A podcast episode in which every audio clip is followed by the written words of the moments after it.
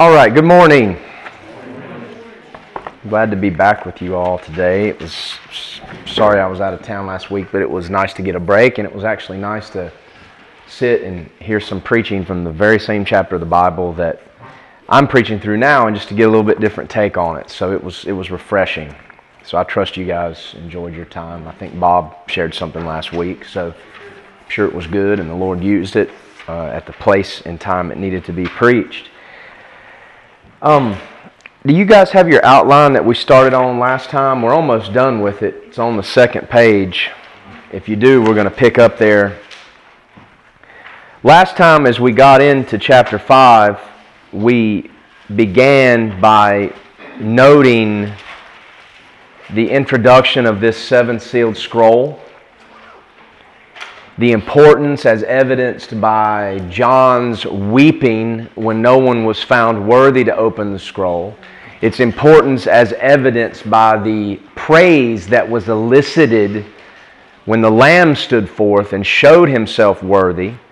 We talked about the location of the scroll, where it was at the beginning of the chapter. And then we kind of backed off of specifics and looked at a, what I call a thematic backdrop. If you look at chapters 4 and 5, which I believe take place chronologically during an undisclosed period of time between the rapture of the church, as prefigured in John's rapture in verse 1, and the beginning of Daniel's 70th week, or the tribulation that starts in Revelation 6 1.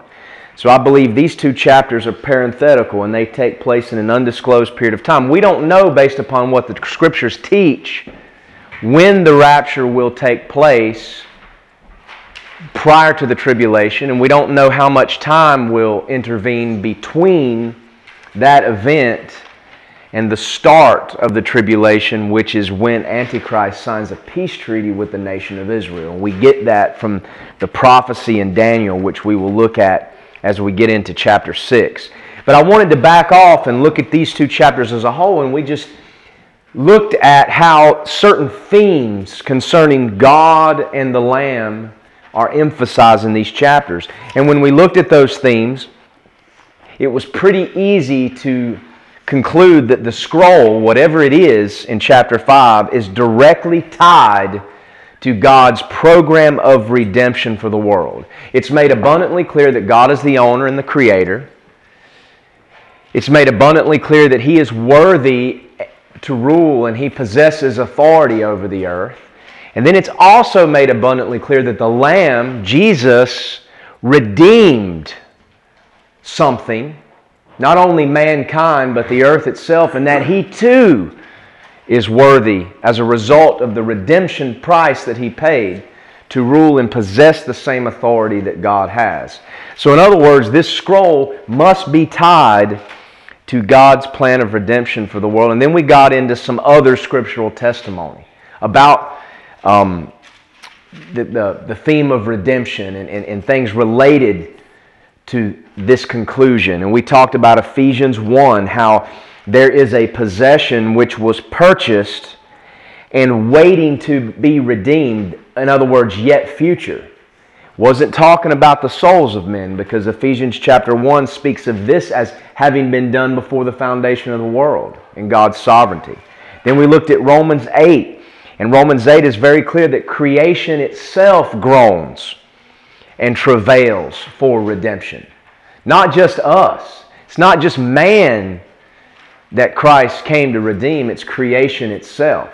And creation groans, waiting to be redeemed. And I talked about how Jewish tradition spoke of a seven year period before Messiah's coming to earth to reign, in which is, ref- which is referred to as the birth pangs of Messiah. And the imagery there is the birth pangs that are painful and they get greater and greater and more regular prior to birth, and it's very difficult. And then the birth comes and all that is as if it didn't even happen or it was well worth the trial and travail. And Jewish tradition always saw a seven year period of trial and travail preceding the coming of Messiah. And this is actually testified of in the Dead Sea Scrolls. So we have these themes from Scripture elsewhere that work into what we've already concluded from Revelation 4 and 5.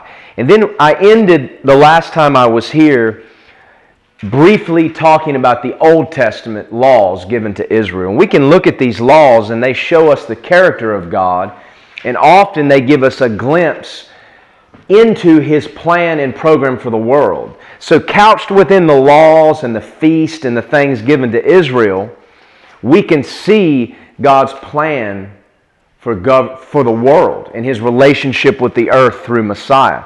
That's why we can look at the feast in Leviticus and see how these not only um, were given to Israel to observe each year, but within that calendar, we see God's entire plan of redemption through Jesus Christ. And Jesus Christ fulfills each of those feasts in his time. The spring feast have already been fulfilled. I believe he'll fulfill the latter fall feast at his coming, beginning with the rapture, which is the fulfillment of the Feast of Trumpets.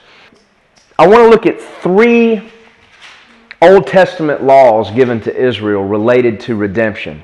And the reason why I'm getting why I'm getting into this is because I think it sheds light on the identity of this scroll and what is taking place in Revelation 4 and 5. And then when we understand what this scroll is and the significance of the lamb taking it, opening in it, and later reading it, we're going to see that everything that follows in Revelation is tied directly to chapter 5. It can't be separated. It's all referring to a specific uh, uh, future time. It's not some spiritual language that rehashes the same prophecies over and over again that were fulfilled before 70 AD, as some people teach. If you know and understand this scroll, you can't possibly hold a preterist interpretation of Revelation. And I think the scriptures indicate uh, abundant evidence um, so that we can properly identify what is happening. So today I want to look at some Old Testament laws relating to redemption. In the Old Testament, in the Torah that God gave to Israel, there were statutes and judgments related to the redemption of a wife, related to the redemption of a slave from debt, and related to the land that God promised to Abraham and his descendants itself. Concerning a wife, somebody turn, Bob, would you turn to Deuteronomy chapter 25, verse 5?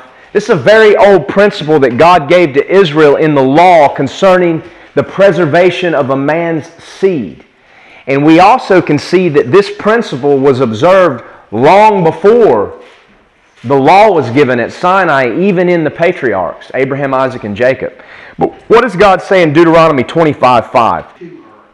Okay, so if a man had a wife and the man died and had no children, it was the responsibility of the man's kinsman, his near kinsman, if he had a brother, if he didn't have a brother, a near kinsman, to come in and take the widow and raise up seed to her dead husband. It was so to preserve his line. We see an amazing example of this later in the New Te- in the Old Testament uh, anybody know where that is? It's in a little book in the Old Testament that actually shows us an example of how a man faithfully executed his responsibility as a kinsman redeemer. Ruth, the story of Ruth and Boaz. Ruth was a Moabite woman who was married to a man of Israel, and her mother in law and her, her, her husband and his brother and her father in law had come and left Israel because of a famine in the land. And and Naomi's sons had gotten married, and in the process of time, Naomi's husband died, and her two sons died while they were outside the land.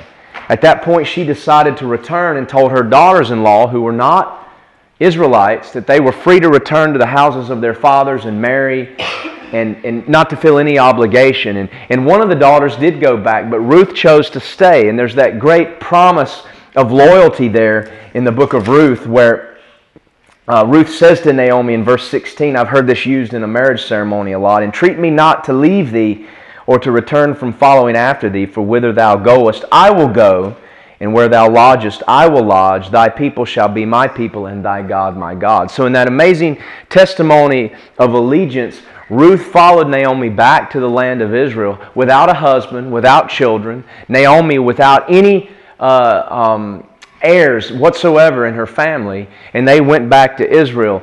And then the story shows about how um, Ruth met this man Boaz, and it turned out that Boaz was a kinsman of Ruth's dead husband, and therefore there was opportunity for him to take Ruth to be his wife and raise up seed. However, there was a kinsman nearer than Boaz who had the opportunity, and the nearest kinsman turned it down. And so Boaz performed that duty of redemption where Ruth was concerned and gave her children. And it's very interesting because that act, that sacrificial, selfless act of Boaz, is what led to what figure in Israel's history? I'm not talking about Jesus. David, okay? Ruth married Boaz, okay? Boaz and Ruth gave birth to Obed. Obed was the father of Jesse, who was the father of David. And then we trace it on down, of course, to Jesus Christ, the Messiah. Very interesting how God brought a Gentile pagan into the line of Christ because of her faithfulness. And not just Ruth, there are actually three bridges to the Gentiles in the genealogy of Jesus Christ. Three bridges from Abraham to the Gentiles. Does, does anybody know who they were? One of them was Ruth. Rahab the harlot from Jericho. And did you know that that was actually Boaz's mother? Okay? Salmon married Rahab, who was the harlot that hid the spies in Jericho. Salmon was the father of Boaz. So he had seen, he had had a Gentile mother. And so that probably gave him tenderness where Ruth was concerned. But there was one more. And this was actually prior to the giving of the law, and it's a demonstration of the importance of a brother or a near kinsman to raise up seed to his dead kinsman. The book of Genesis, chapter 38. Who was involved there? Judah. It was Judah and Tamar. Tamar was a Canaanite woman. Rahab was a Canaanite woman. Ruth was a Moabitess that God brought into the genealogy of Christ because of their faithfulness. In Genesis chapter 38, um, Judah married a Canaanite woman and had children. Judah was very young at the time. He was probably about 16 years old when he got married, and he had three children very quickly thereafter. His oldest son, Ur, it says, was wicked in the sight of the Lord, so God killed him. Yeah, God does kill people, God does slay people. It's very clear. Ur was wicked, and God slew him. And Er's wife was Tamar. She had no children, so it was the responsibility of Judah's second born, Onan, to go in there and raise up seed to his brother. And this was understood to be right and righteous, something that God required. Well, Onan didn't want to do it because he knew the seed wouldn't be his, and he was young, probably only about 15 years old. And so he spilled his seed on the ground, and God killed him. Not because it's wrong to spill your seed on the ground, but because he was disobedient and refused to honor that this law of redemption for a wife.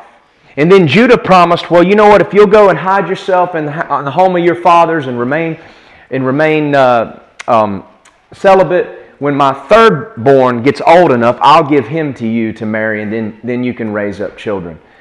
And of course, Judah kind of forgot about this. I think Shelah was probably only about 12 or 13 at the time. A couple years went by, and he just kind of forgot about it. And then Judah's wife died.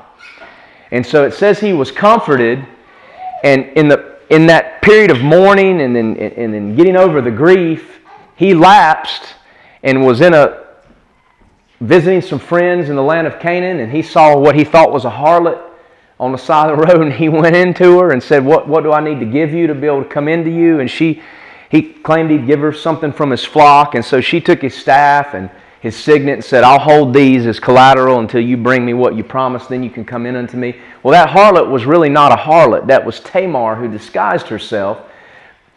And in doing so, she was going to ensure that seed was raised up as it was supposed to be.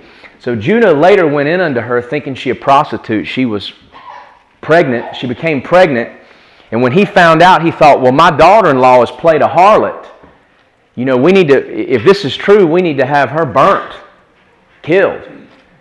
And then when she came out, she says, by who, whoever owns these pieces of property, he's the one that came in unto me. And at that moment, Judah recognized, whoa, I failed you. I didn't give you my third youngest son like I promised. And so you've had more faith than me and you've come in and assured that your husband, that there would be seed raised up to your husband. And so it was great. We look at it from the outside and think, man, that's kind of wicked. But no, it was an, it was a, um, an act of faith. And then it says that Judah didn't know her or have relations with her anymore. And out of that relationship, she gave birth to twins. And one of those twins was in that genealogy that would eventually produce Boaz and Obed, Jesse, David, and Jesus. So it was evidence of this law of redemption concerning a wife, where if the husband died and she, she had no children, it was the responsibility of a near kinsman to raise up seed unto her. Now, that's something that's very strange and foreign to our culture, but it's something that was very important in the ancient Near East in their cultures. Family meant a whole lot more back then than it does today. Today, people don't care about raising up children, they don't care about their descendants, they don't care about uh, giving a line or that a line would continue in a family. Today, all we care about is the here and now. That's why people can throw their unborn children away at these abortuaries left and right and have no conscience about it. That's why people can be so selfish that they think, well, I'm not going to be able to provide for this child, so I'll just give him up for adoption. Because there's no, there's no concept of family beyond the present. And in those days, they thought of family not only from the past, great respect was given to elders and those that came before. Sometimes that was perverted in cultures where they would worship their ancestors. God never intended that. Great respect was given to the present generation, and there was care for the future generations. We used to care in this country about our future generations, that they would be, be able to come up in a land of freedom where they could learn about the things of God. That's why our nation was established, but people don't care about that anymore. It's kind of an indictment against our culture to read about these things in the Old Testament law. But anyway, there was a provision given for the redemption of a wife. I believe that this law of redemption was ultimately fulfilled in Christ concerning the wife, which is the church, concerning his bride, the church. Um, Matthew, would you look up Acts 20 28, please? Take heed, therefore, unto yourselves and to all the flock over the which the Holy Ghost hath made you overseers, to feed the church of God, which he hath purchased with his own blood. So, in other words, God has blood. Jesus wasn't just a man, God has blood. God purchased the church with his blood. That's one of the most important verses in the entire New Testament. It tells us God has blood and that he purchased the church with his blood. We know that the church is the wife of the Lamb. That imagery is used throughout Revelation. That word is used. We know that the church is the bride of Christ. Christ purchased his bride with his own blood. He redeemed his wife. And that's why it's important for those that lead the flock, the shepherds and the pastors of God's churches, to feed that flock, to nourish them, not to lord themselves over the flock, but to lead as an ensample or by example. These preachers that have set themselves up as little dictators, these so called good old Baptist boys that'll preach against Catholicism and the Pope, and yet they've set themselves up as a Pope in their church, ruling or lording over God's heritage. No way. We're supposed to feed the flock because God purchased that bride with His own blood. So, redemption concerning a wife took place at the cross when Christ purchased his bride with his own blood. In John chapter 14, that great passage where Jesus said, Let not your heart be troubled. You believe in God, believe also in me. In my Father's house are many mansions. If it were not so, I would have told you. I go to prepare a place for you. And when I return, I will receive you unto myself. That is all imagery taken from a Jewish wedding. That is a bridegroom talking to his bride. I've purchased you. I'm betrothed to you. I'm going to prepare a place for you, and then I'm going to come and take you. I'm going to whisk you away in the night and bring you to a place in my Father's house where the wedding will be consummated. And of course, we know later that the bride and groom return together and make a public declaration the Jewish wedding. 1 Thessalonians 4, the rapture, talked about there. The imagery is of the bridegroom returning with his bride I mean, coming and snatching his bride and taking her away. Exactly what Jesus Christ describes in John 14. And then look at Revelation 5 9. At this point in the book, redemption in terms of the wife has already been fulfilled. Revelation 5 9. It says, And they sung a new song, saying, Thou art worthy to take the book and to open the seals thereof, for thou wast slain, and thou hast redeemed us to God. Hast redeemed. In the past, those, those elders who represent the redeemed of history have been redeemed as the wife. The church is there in heaven. The wife had already been redeemed in the past. Okay? So, redemption concerning a wife was fulfilled in Jesus Christ. There's a second type of redemption in the Old Testament. Anthony, would you look up Exodus chapter 21, verse 2? Daniel, Deuteronomy 15, verses 12 through 15. Now, these entire chapters here, Exodus 21 and Deuteronomy 15, go into, it's the whole chapter talks about the relationship of a slave in Israel, why he was a slave, and how the slave could be redeemed. So there's a second type of redemption, the redemption of a slave who was a slave to debt. What does it say in Exodus 21 2? If thou buy a Hebrew servant, six years he shall serve, and in the seventh he shall go out free for nothing. Okay, if there was a Hebrew servant, this was someone who became enslaved because he couldn't pay his debts. He was to serve his master to pay off the debts for six years. And in the seventh year, it was the year of redemption. He was to go free. That slavery to debt was not to be perpetual. In the seventh year, he was to go free. Okay? That was a principle of redemption for the slave. Deuteronomy 15, 12 through 15. And if thy brother, a Hebrew man or a Hebrew woman, be sold unto thee and serve thee six years, then in the seventh year thou shalt let him go free from.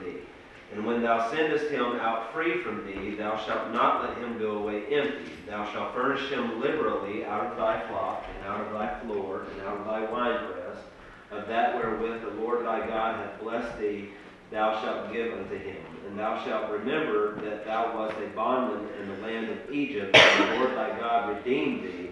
Therefore I command thee this thing today.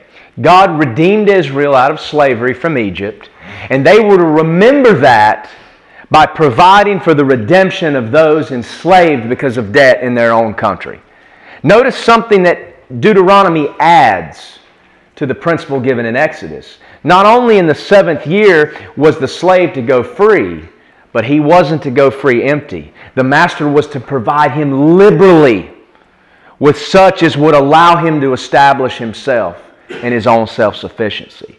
There are those out there that lay false accusation against the Word of God, wicked people who hate God, who deny his existence, they look at the Bible and they say, oh, some who call themselves Christians talk about how the God of the Old Testament was so rude and mean and there was slavery in the Old Testament and they want to compare it to the slavery that came out of Africa and that existed around the world. That's not the slavery. The way slaves were treated coming out of Africa couldn't be justified from the Word of God. Slavery in the Word of God was directly tied to debt. Same type of slavery we have today, people don't even know they're enslaved. So many are enslaved not only to the government, you know, if you're, if you're living on government assistance, you're a slave to the government, period. The borrower, those who are in debt to the mortgage companies, those who are in debt to the banks for college loans and all that, the borrower is a slave to the lender. That's not your house. You can't do whatever you want to do with your house. It's the bank's house until you pay it off. We have that same type of slavery today. But God not only provided for the redemption of the slave, but He provided so that they could be freed and provided for in such a way they could live self sufficiently.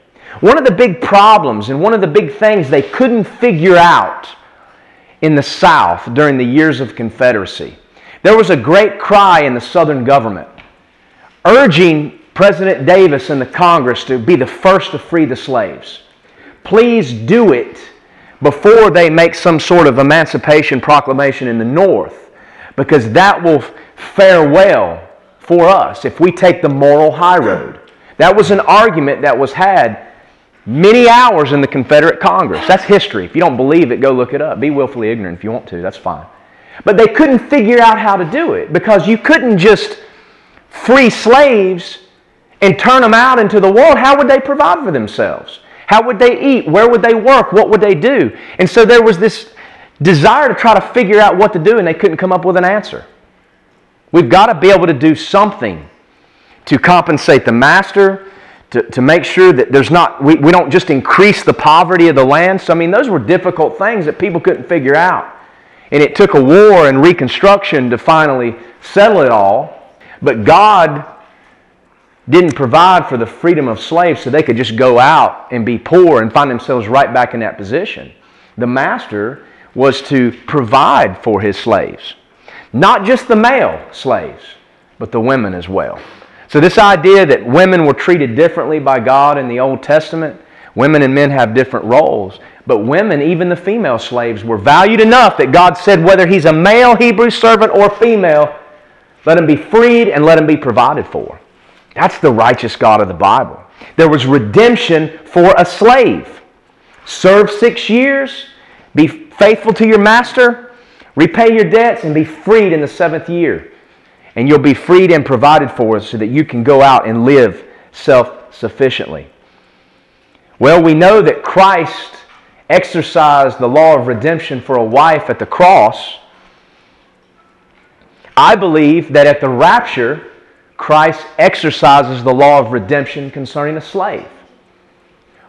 If the spirit or the soul is freed from the penalty of sin because of what Christ did at the cross, what is freed from the slavery or the bondage of sin at the rapture?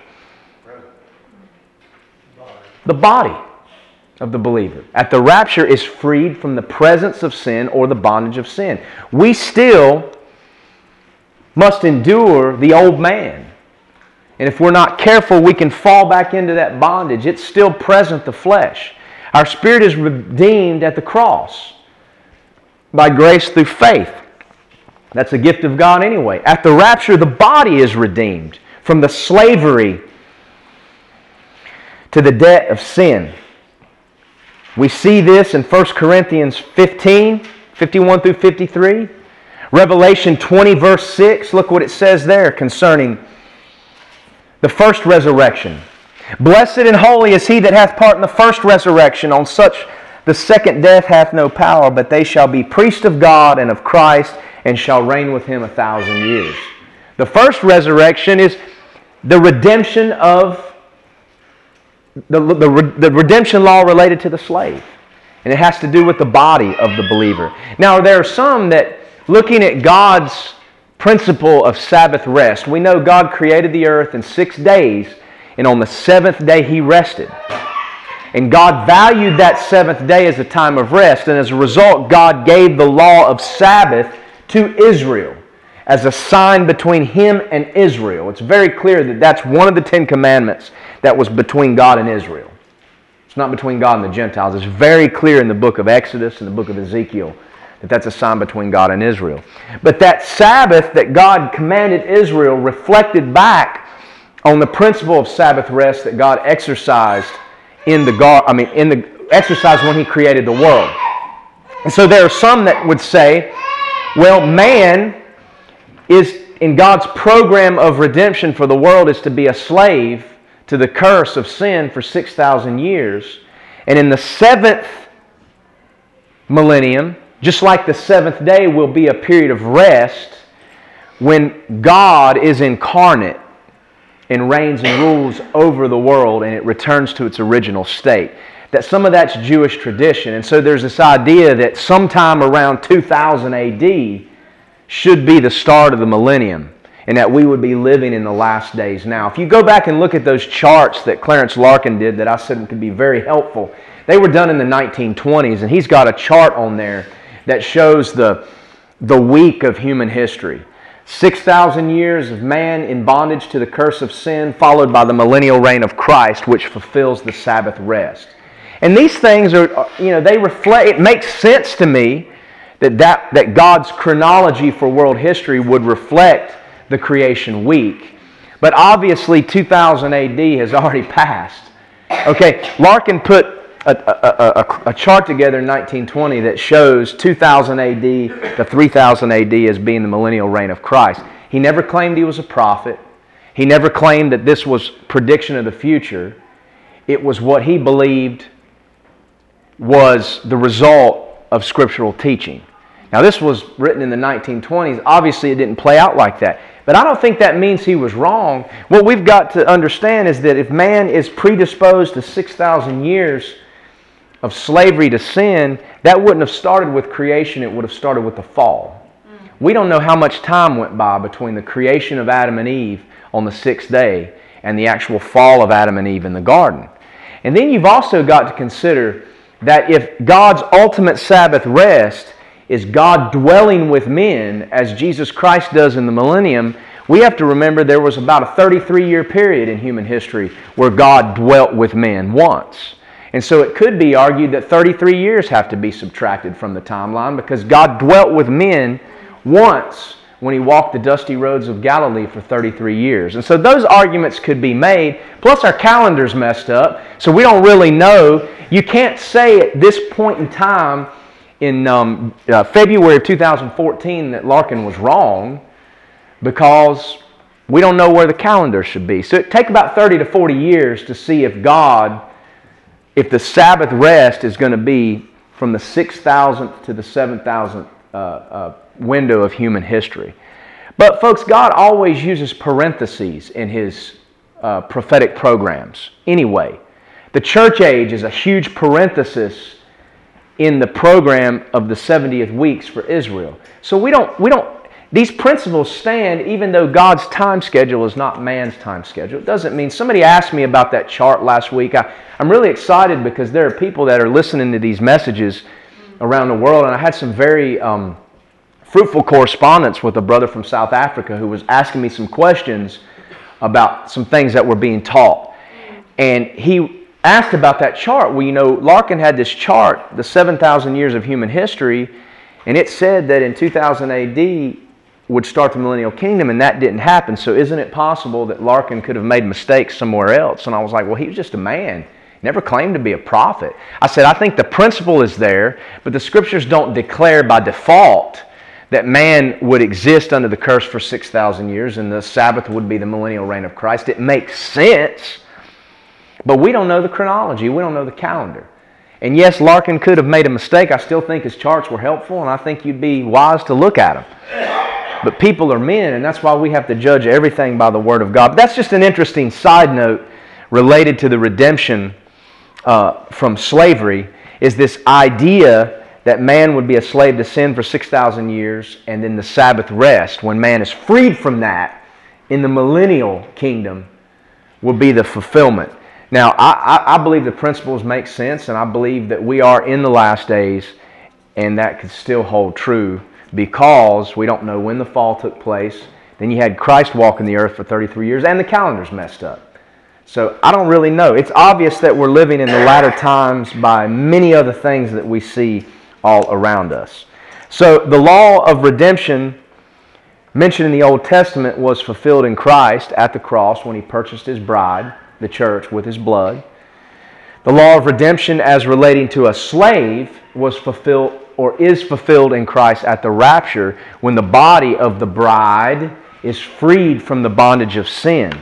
But that's not the only laws of redemption. There's another law of redemption in the Old Testament that's actually given a lot more space, a lot more discussion in the Torah and that is the law of redemption concerning the land of Israel. And I don't know if you guys had a chance to go read Leviticus 25. That I kind of gave you that for homework a couple weeks ago. God made provision for the land of Israel's redemption so that it would stay in the possession of the people to whom God gave it to, the, the descendants of Abraham. Not only within the Jewish people, but that the tracts of land given to the various tribes could be redeemed to ensure that they stayed within the original tribes to whom they were given.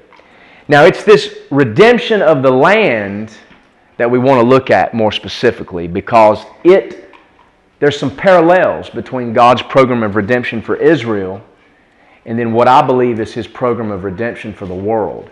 And it's the redemption of the land that is related directly to this scroll in the hand of God. Because at the point where John sees the scroll and the Lamb comes and takes it, redemption of the bride has already happened in the past because those that have been redeemed are praising God about the redemption that happened in the past.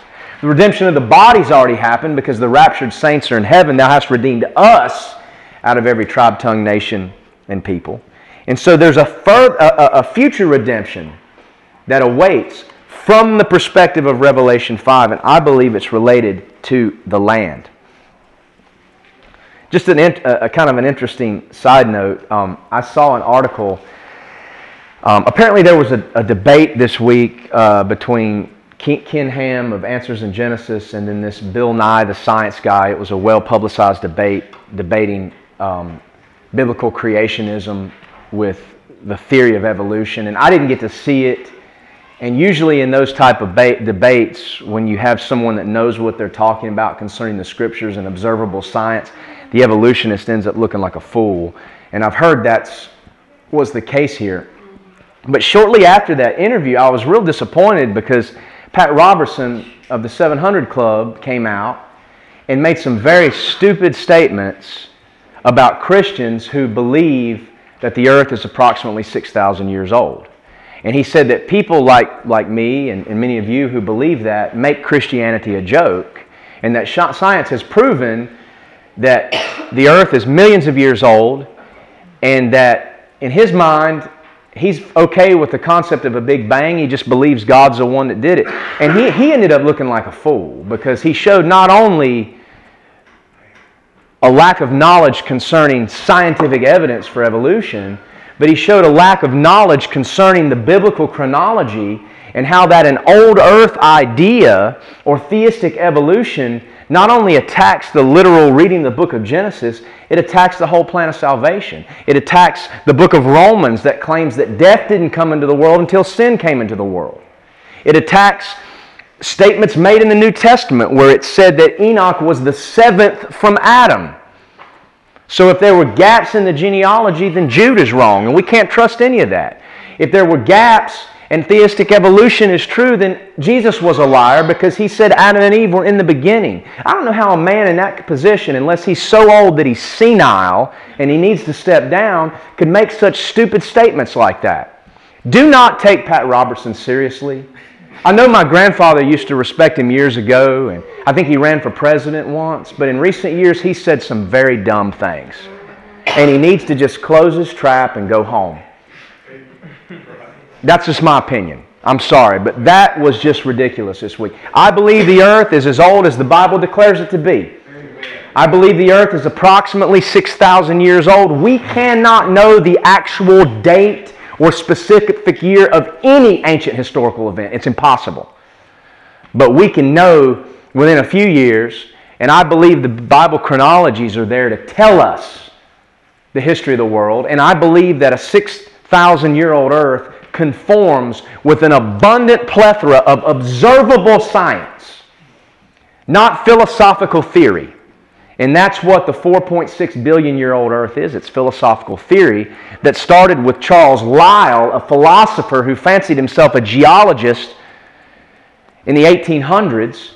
And scientific evidence has not proven this. It's just a rehashing of what was philosophized back in the 1800s that Darwin bought into. The scientific evidence has shown us otherwise, but you're not going to know that. And people like Pat Robertson aren't going to see it because they don't care. They don't want to know. But it's there. And so I just want to affirm that the Bible, just like Revelation can be taken and understood literally as a common average person would read it and understand it, so can the book of Genesis. Period. Some of these so called pastors need to just watch what they say because they make themselves look foolish. They make themselves look foolish. Anyway, concerning the land, let's look at Leviticus chapter 25 for a few moments.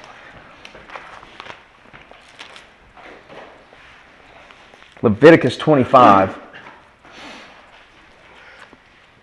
I just want to look real quickly at, at, a few verses. The principle is there throughout the whole chapter, and it would be something interesting for you to revisit.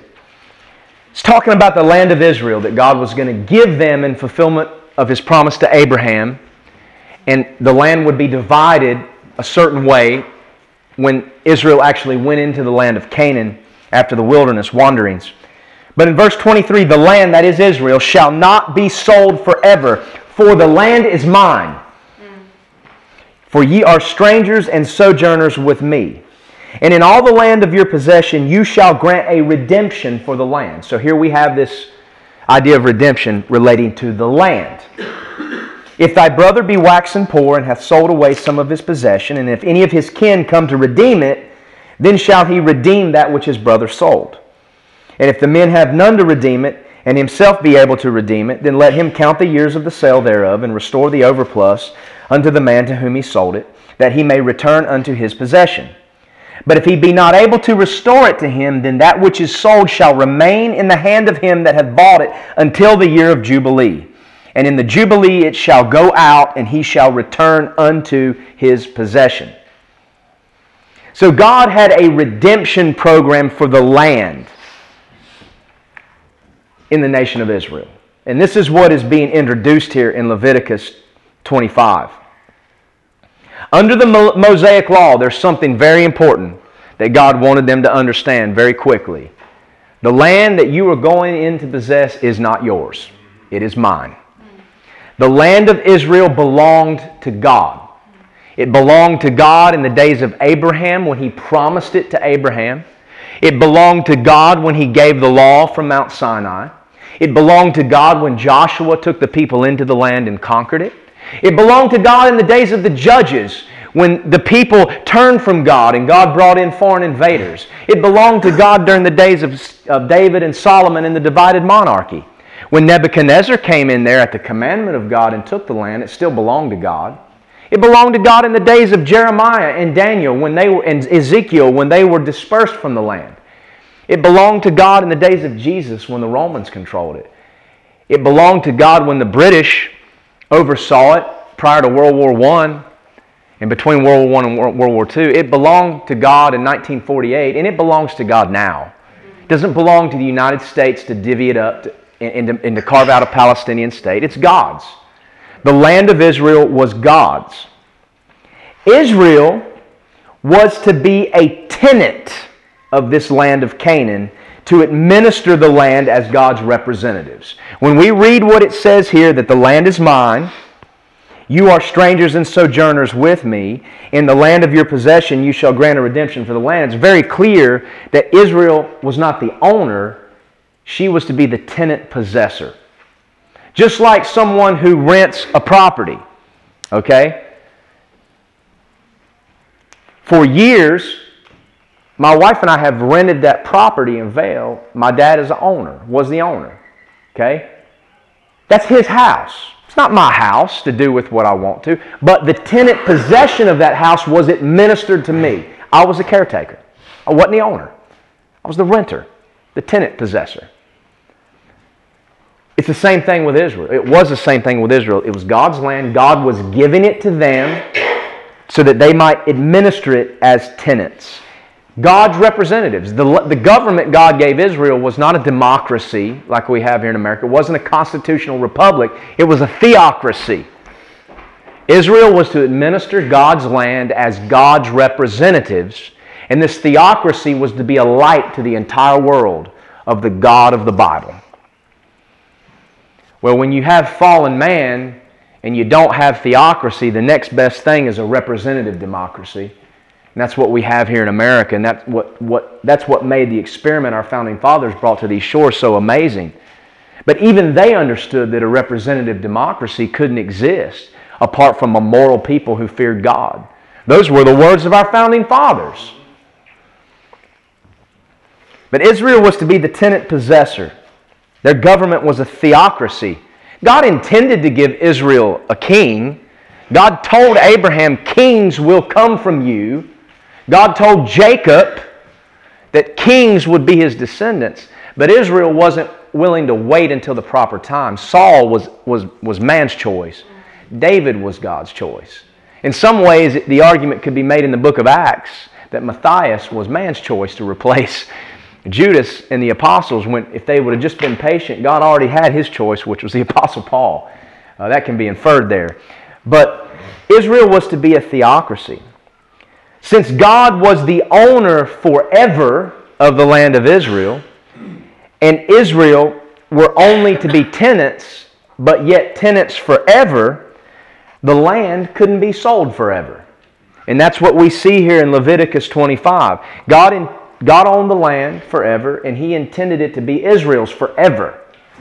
That is what was told Abraham, that it would be his and his seeds forever. If that's the case, then the land couldn't be sold forever. It couldn't be sold or occupied by a foreign invader forever, and it couldn't change hands forever. And that's where we have this redemption of the land come into play. The prohibition of a permanent sale was on the basis that the property was not actually the possessor's to sell. He couldn't sell what he didn't own. So someone, in, an Israelite couldn't sell what he didn't own. He was just a tenant. And that's why there was this redemption for the land where it wouldn't pass out of the heir forever.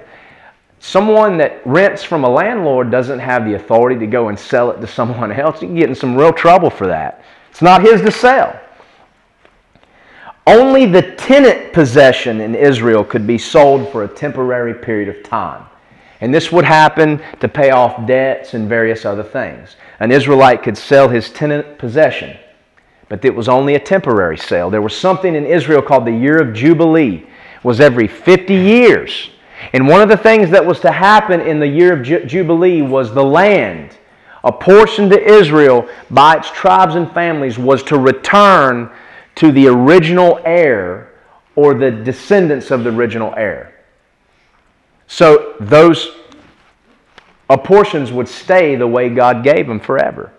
So, in other words, if I bought a piece of land from someone who was desperate for money, I bought that tenant possession. I was able to administer that land for a temporary period of time and enjoy the fruits of it and prosper. But in the year of Jubilee, that land had to go back to the one who sold it to me. Not sold back, but given back. So it was tenant possession only that could be sold. To prevent the permanency of the tenant possession changing was the year of Jubilee. The land returned to the original owner or heir every 50th calendar year. Not only could the land not be lost from the family of the original possessor forever, but it could, or not only could the land not be lost forever, but it could not be lost to a person outside the original tribe. God apportioned the land of Canaan to the 12 tribes. And we see this uh, uh, when, when Joshua takes the people into the land. Okay? These portions of land were to stay within the original tribe. We have an interesting uh, case in the book of Numbers Turn to Numbers 27.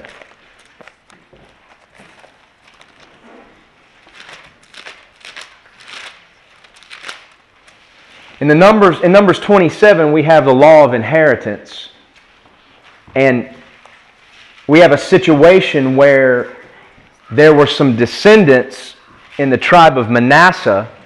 There was a descendant in the tribe of Manasseh who had only daughters. He had no sons. And so the question was what happens? Do we lead, leave the land to the. Normally the land went to the son, but there was no sons. And so if it went to the daughter's husbands, then it could possibly go to someone outside the tribe and the land would change hands. And so these daughters of, or this man, Zelophehad was his name, or his daughters came uh, to Moses and said in verse 3 Our father died in the wilderness and was not in the company of them that gathered themselves together against the Lord in the company of Korah. So he wasn't one of the rebels, but he died, did die in the wilderness. It says, But he died in his own sin and had no sons. Why should the name of our father be done away from among his family, because he hath no son? Give unto us, therefore, a possession among the brethren of our father. And then Moses, they went to Moses, and Moses brought this before the Lord. And it says in verse 7 God said, Well, the daughters of Zelophehad speak right. Thou shalt surely give them a possession of an inheritance among their father's brethren, and shalt cause the inheritance of their father to pass unto them. And then it goes on to say in verse 11 If a father have no brethren, then he shall give his inheritance unto his kinsman that is next to him of his family, and he shall possess it, and it shall be unto the children of Israel a statute of judgment as the Lord commanded Moses. And so this is where the kinsman redeemer comes in relating to the land. God made provision to where if there were no sons, but only daughters, if there were no children, the land would go to the nearest kinsman, whether it's just the daughter or a near kinsman, to keep it as an inheritance within the original families. Okay? So God made provision that it wouldn't be lost to the original tribe. If you go over to Numbers 36, these daughters of Zelophehad come up again. At the end of Numbers, they come to Moses and remind him in verse 2 Well, the Lord commanded my Lord to give the land for an inheritance by lot to the children of Israel. My Lord was commanded by the Lord to give the inheritance of Zelophehad, our brother, unto his daughters. And then they say, Well, what, what if these daughters marry people from other tribes? If they marry people from other tribes, then the land will pass to their children and therefore by default move to another tribe because the children are the children of fathers from another tribe. Now, what do we do to prevent this from happening? And this is where God comes in in verse 6 and says, This is the thing which the Lord doth command concerning the daughters of Zelophehad, Zelophehad saying, Let them marry whom they think best, only to the family of the tribe their father shall they marry. So shall not the inheritance of the children of Israel remove from tribe to tribe. For every one of the children of Israel shall keep himself to the inheritance of the tribe of his fathers. So, in other words, the land wasn't to change hands between tribes. And so, the way to prevent that was the kinsman redeemer could come and purchase the land or, or would inherit the land. If there were daughters who married, there were daughters and no sons, then the daughters were to marry whoever they thought best, but only within their own tribe. And this would secure the land within the tribes that God gave it as it was divided.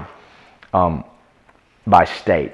Does any of that make sense? Do you understand what's kind of going on here? My point is that God not only intended the land to be Israel's as a tenant possessor forever, He intended the land that, that He intended the tenant possessors from the various tribes to maintain that tenant possession. It wasn't to change between tribes.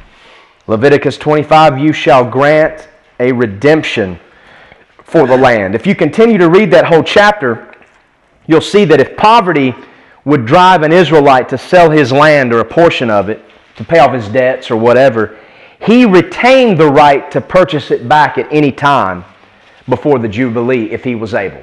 So, in other words, if, if I sold my land because of my debts, I retained the right, if I were able to get the money together, to purchase it back. And the seller had to be willing to sell it back to me if I was able prior to the Jubilee.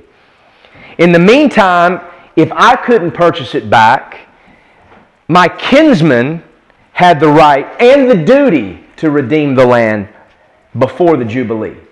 So it was a kinsman redeemer's responsibility to step in for his kinsman and purchase that land back to the family if he was able prior to the year of Jubilee. So it's very similar to the kinsman redeemer, or the Hebrew word is goel. It's very similar to what happened uh, with a wife how did you buy it back? What was the redemption price? What says there in Leviticus, it teaches it that it equaled the purchase price plus the rent for years that the lease was supposed to run. So if a man purchased it to buy it back, the purchase price included what he was able to lease it for for the years remaining on the lease. And so the man that sold it back benefited from it. God didn't just rob somebody who fairly bought a piece of property if the kinsman could buy it back, it was his duty to do it, and he would do it for a good price that would benefit the one who bought it originally.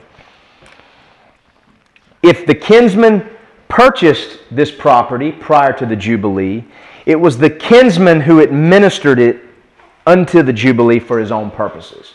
In other words, if the kinsman brought it, bought it back, it didn't go back to the original owner. It was the kinsman's to administer himself for his own purposes until the year of Jubilee. And in the year of Jubilee, it would go back to the original owner of the land or his family. So that's, that's what's discussed there in Leviticus chapter 25. And I think it's important for us to see these things because we're going to see that there are distinct parallels between God's program of land redemption for Israel and his program of land redemption for the world. So we need to remember that the land is God's. In Israel, the land was God's. Israel was the tenant possessor. They were not to lose their tenant possession forever. And tenant possession within tribes wasn't to change hand within tribes. If the land was lost, it was the kinsman redeemer's duty to buy it back and administer it until the year of Jubilee, at which time it went back. And so that tenant possession was perpetual, it wasn't to be lost. I think we have an example of this, a very interesting example that sheds light on Revelation 5 from the book of Jeremiah.